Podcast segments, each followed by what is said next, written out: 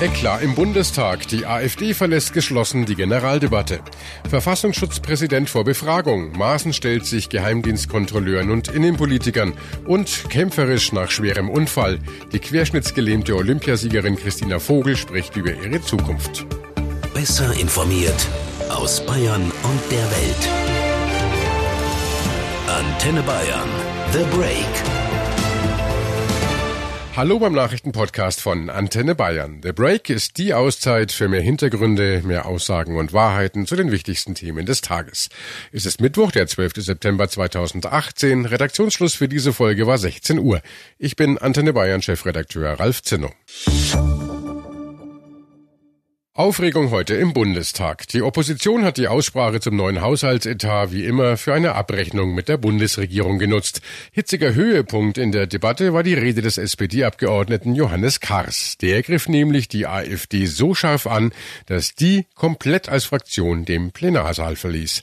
Antenne Bayern-Reporter Sven Bottisch ist für uns in Berlin. Sven, du warst ja schon bei vielen Debatten für uns dabei. Heute war es eine ganz besondere.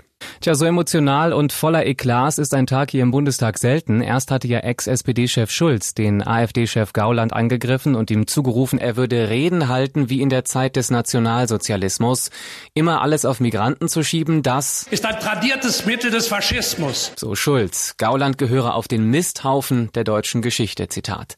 Noch viel heftiger zog dann aber eben der SPD-Politiker Kaas vom Leder. Er sagte mit Blick auf die AfD, Rechtsradikale in diesem Parlament sind unappetitlich. Die Partei habe keine Inhalte, nur dumme Sprüche oder oder Hass und Hass macht hässlich. Schauen Sie über den Spiegel. So SPD-Mann Kaas. AfD-Chef Gauland hatte vorher unter anderem Straftaten von Asylbewerbern aufgezählt und auch das Zeigen des Hitlergrußes relativiert. So widerlich Hitlergrüße sind, das wirklich schlimme Ereignis in Chemnitz war die Bluttat zweier Asylbewerber. Ja, krasse Worte von allen Seiten. Die AfD hat ja dann den Saal verlassen, während der SPD-Abgeordnete Karas vom Leder zog. Wir hören dann noch mal rein. Man kennt das von Rechtsradikalen, kann man keine Lösung erwarten. Und wenn sie dann jetzt auch noch gehen, kann man ihnen nur einen Spruch zurufen. Liebe Kollegen, bitte nehmen Sie Platz. Reinkommen. Bitte nehmen Sie Platz. Bitte nehmen Sie Platz. Herr Man merkt Sie weiter. doch, dass es im Bundestag auch wieder sachlich zugehen kann, immer dann, wenn die AfD weg ist. Wie haben denn die anderen Parteien auf diese heftige Kritik von Kars reagiert? Es gab schon Applaus und Zurufe für ihn. Bundestagsvizepräsident Friedrich hat Kaas aber auch dazu aufgerufen, sich künftig weniger heftig zu äußern. Er glaube nicht, dass es zielführend sei, eine solche Aggressivität ins Hohe Haus zu bringen, sagt Friedrich. Daraufhin ist Ex-Ministerin Hendricks ihrem SPD-Kollegen Kaas aber auch gleich zur Seite gesprungen. Also all das zeigt, wie die Parteien mit der AfD im Bundestag umgehen wollen. Darüber ist man sich nach wie vor nicht hundertprozentig einig. Harte Kritik oder inhaltliche Debatte. Beides notwendig, aber in aller Unaufgeregtheit. Das findet Unionsfraktionschef Kauder bei NTV. Im Mittelpunkt der Generaldebatte stand ursprünglicher Bundeskanzlerin Angela Merkel. Sie hat heute angesichts der jüngsten Ereignisse vor der Ausgrenzung bestimmter Menschengruppen gewarnt. Wir werden nicht zulassen, dass klammheimlich ganze Gruppen in unserer Gesellschaft ausgegrenzt werden. Juden, Muslime gehören genauso wie Christen und Atheisten zu unserer Gesellschaft, in unsere Schulen, in unsere Parteien, in unser gesellschaftliches Leben. Ich bin dankbar für jeden, der sich für unsere Demokratie engagiert, meine Damen und Herren. Ihre Rede im Bundestag wurde dominiert von den Vorfällen in Chemnitz und Köthen und der Sorge vor wachsendem Rechtsextremismus. Kanzlerin Merkel hat für Zusammenhalt in unserem Land geworben. Nochmal zurück zu Sven Bottisch, unserem Reporter in Berlin. Sven, welchen Eindruck hat sie dabei auf dich gemacht? Sie stand hinterm Rednerpult, wie wir sie eigentlich immer kennen, konzentriert, Hände an ihrem Redemanuskript, eine wie immer ruhige Kanzlerin. Aber in ihren Worten, in der Wortwahl, da hat sie doch mal versucht, auch persönlich zu sein. Ich kann jeden verstehen, der darüber empört ist, sagte Merkel mit Blick auf die Ereignisse in Chemnitz oder Köthen. Gleichzeitig hat sie dann aber auch energisch klargemacht. Es gibt keine Entschuldigung und Begründung für Hetze, zum Teil Anwendung von Gewalt, Nazi-Parolen, Anfeindungen von Menschen, die anders aussehen, die ein jüdisches Restaurant besitzen, Angriffe auf Polizisten und begriffliche Auseinandersetzungen darüber, ob es nun Hetze oder Hetzjagd ist, helfen uns dabei wirklich nicht weiter. Dem stellen wir uns entschieden entgegen, und zwar ganz im Geiste unseres Grundgesetzartikels Nummer 1. Die Würde des Menschen ist unantastbar. Sie zu achten und zu schützen ist Verpflichtung aller staatlichen Gewalt. Ein weiteres Thema im Bundestag ist ja heute der Fall des Verfassungsschutzpräsidenten Maaßen. Er soll vor dem Innenausschuss erscheinen. Dort wird er sich den Fragen von Geheimdienstkontrolleuren und Innenpolitikern stellen. Es geht um ein Interview, das Maaßen der Bild-Zeitung gegeben hatte. Darin hatte er Kanzlerin Merkel in ihrer Einschätzung der Ereignisse von Chemnitz widersprochen. In unserem Hauptstadtstudio in Berlin sitzt Antenne Bayern-Korrespondent Arne Beckmann. Arne, wie genau wird das heute Abend ablaufen? Ja, also sowohl beim Parlamentarischen Kontrollgremium für die Geheimdienste als dann auch später in der Sondersitzung des Innenausschusses, da wird sich Maaßen rechtfertigen müssen. Dafür, dass er zum einen Merkel widersprochen hat und dafür, dass er sich überhaupt auf das Interview mit der Bild eingelassen hat. Dass er da nämlich Einschätzungen abgegeben hat, das ist überhaupt nicht seine Aufgabe. Das sagt André Hahn, der Vorsitzende des Parlamentarischen Kontrollgremiums. Ein Verfassungsschutzpräsident soll mit seiner Behörde Informationen sammeln, er soll die Bundesregierung beraten, er soll auch die Sicherheitsbehörden beraten, aber er soll nicht noch äh, die ohnehin schwierige Stimmung anheizen durch Äußerungen. Und genau das hat er laut Hahn gemacht. Laut seiner Einschätzung wird das unter anderem deshalb heute die letzte Sitzung des Kontrollgremiums sein, an der Maaßen als Präsident teilnimmt. Die Linke geht also von einem Rücktritt aus, aber wie wahrscheinlich ist es denn, dass das passiert? Ja, also passieren kann das auf jeden Fall, aber so wie es derzeit aussieht, wird er das nicht von sich aus einfach tun. Er hat ja bereits vor den beiden Terminen heute seine Aussagen begründet in einem Bericht an den Innenminister Horst Seehofer. Da hat er auf vier Seiten seine Äußerungen verteidigt und die Argumente, die er da vorbringt, die wird er heute auch wohl in den Sitzungen vorbringen. Er hatte sich ja zu einem Video im Internet geäußert mit dem Titel Menschenjagd in Chemnitz. Dem Uploader wirft Maaßen vor, dass er ganz bewusst diesen angeblich falschen Titel gewählt hat, um eine Hetzjagd zu belegen. Kanzlerin Merkel und auch Regierungssprecher Seibert, die hatten den Begriff ja auch benutzt nach den fremdenfeindlichen Ausschreitungen in Chemnitz. Und Maaßen widerspricht dieser Aussage bzw. dieser Wortwahl. Aber das ist ja schon sehr spitz, finde ich, sich jetzt nur an dem Begriff der Hetzjagd abzuarbeiten. Ja, also Merkel sieht das auf jeden Fall so, dass es ein bisschen spitzfindig ist. Sie hatte auch heute schon versucht, ein bisschen Wind rauszunehmen aus der Sache und sie hat versucht, die Lage zu beruhigen.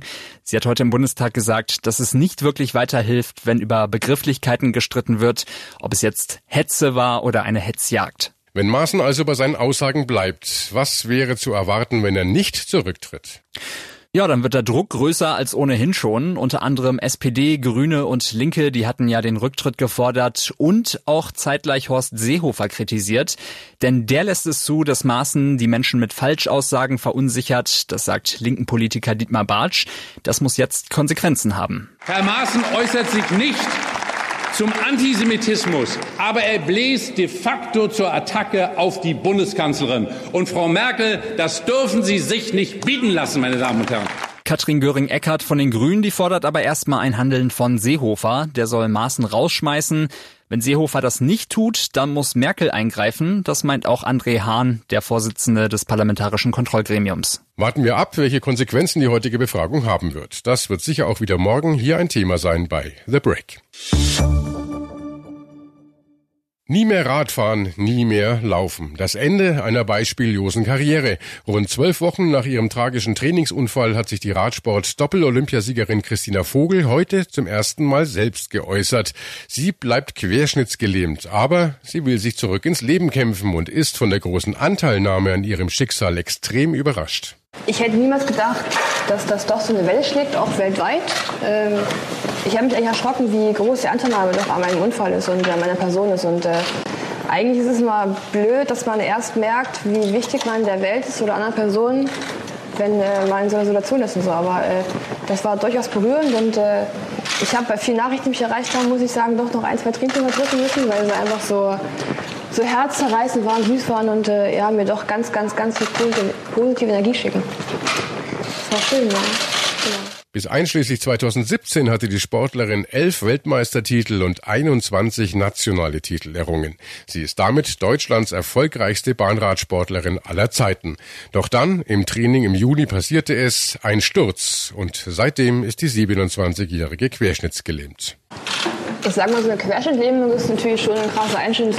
Also egal wie man das äh, nennt, dreht und wendet, es ist äh, ja eine 180-Grad-Wendung, wie es vorher war. Und ich war eigentlich dankbar über die Nachrichtensperre, wenngleich äh, es natürlich für Außenstehende schwer war, weil wir äh, lange in der Schwebe standen und ich wusste, wie es mir wirklich geht. Aber für mich war es einfach wichtig, das für mich zu verarbeiten und vor allem auch äh, körperlich irgendwie zu genesen. Ich passe mich langsam wieder an. Also ich vergleiche mich gerne wie ein kleines Baby, was jetzt nach und nach erstmal lernen muss, äh, wieder ja, in den Alltag zurückzukommen. Wie man sich hinsetzt, wie man äh, sich fortbewegt, wie man sich dreht und wendet. Es hat eine Zeit gebraucht und dementsprechend auch die, die Zeit, dass diese knapp drei Monate waren. Aber jetzt bin ich so weit, dass ich sagen möchte, ich möchte mich da stellen. Ich möchte gerne teilen, was ich, äh, was ich gemacht habe, ähm, was, was ich erlebt habe und äh, irgendwie auch meine positive Energie gerne weitergeben. Und ähm, in der Tat ist es so, dass natürlich ist es für mich nach wie vor immer noch hart. Ähm, wie gesagt, es ist ein großer ins Leben, aber meine Mama sagt immer, Gott gibt einem nur so viele Aufgaben, wie man bewältigen kann. Ich bin zwar nicht religiös, aber scheinbar ist das eben meine Aufgabe im Leben jetzt. Und äh, ich bin jetzt bereit, sie anzunehmen und das Beste daraus zu machen. Nach dem langen Klinikaufenthalt will Christina jetzt wieder raus aus dem Krankenhaus und zurück in ihr Leben. Ein neues Leben. Ich bin natürlich mittlerweile fitter. Ich möchte mich auch gerne bewegen und äh, möchte auch gerne raus und Kaffee trinken und mal, hier gibt es einen Streichelzoo, da kann man Ziegen füttern, ist auch ganz schön. Und ähm, war immer so, dass ich rausgegangen bin und Angst hatte, dass irgendjemand da um die Ecke steht von euch und mich Fotos macht. Aber auch ähm, Freunden hat einfach zu erzählen und ähm, ich meine, ich darf auch bald das erste Mal einen Heimaturlaub antreten und äh, ich möchte gerne auf einer Terrasse sitzen und äh, keine Angst vor Paparazzis haben. Aber wie wird dieses neue Leben aussehen? Christina Vogel hat natürlich schon eine Vorstellung. Dieses Wochenende darf ich zum ersten Mal nach Erfurt. Ich freue mich unheimlich, nach knapp drei Monaten wieder in einem eigenen Bett zu liegen und äh, ja, selber zu kochen. Ich meine, danke fürs Krankenhaus, ich kriege immer Frühstück ins Bett. das ist auch ganz angenehm, aber das erste Mal die eigenen Wände zu spüren und äh, zu Hause zu sein, auch mit meinem Lebensgefährten einfach mal wirklich alleine zu sein mit meiner Familie, ähm, das ist doch, was mir die letzten Wochen so ganz, ganz viel Kraft gegeben hat, so als Motivation. Wenngleich auch der Termin am Freitag sehr wichtig ist, weil wir natürlich eine Hausbegehung haben. Es müssen einige Sachen bei uns im Haus umgebaut werden, dass ich äh, naja, alleine hoch und runter kann, ins Bad kann, äh, über drei Etagen kann. Also im Keller ist gerade der Waschraum, da muss ich hin zum Wäschewaschen. Ich möchte gerne ins Leben zurück und äh, auf viel, viel Hilfe verzichten. Und äh, deswegen ist Freitag ganz wichtig, um zu gucken, was wir machen, was realisiert werden muss, um das halt eben zu gewährleisten. Und ich ziehe meinen Hut. Respekt vor dieser positiven Haltung. Bei ihrem Weg zurück in den Alltag wünschen wir Christina Vogel natürlich nur das Beste. Das war The Break, der Nachrichtenpodcast von Antenne Bayern an diesem Mittwoch, den 12. September 2018. Ich bin Chefredakteur Ralf Zinno. Antenne Bayern. Besser informiert. Jeden Tag. Zu jeder vollen Stunde auf Antenne Bayern. The Break gibt's auch morgen wieder um 17 Uhr. Jetzt abonnieren.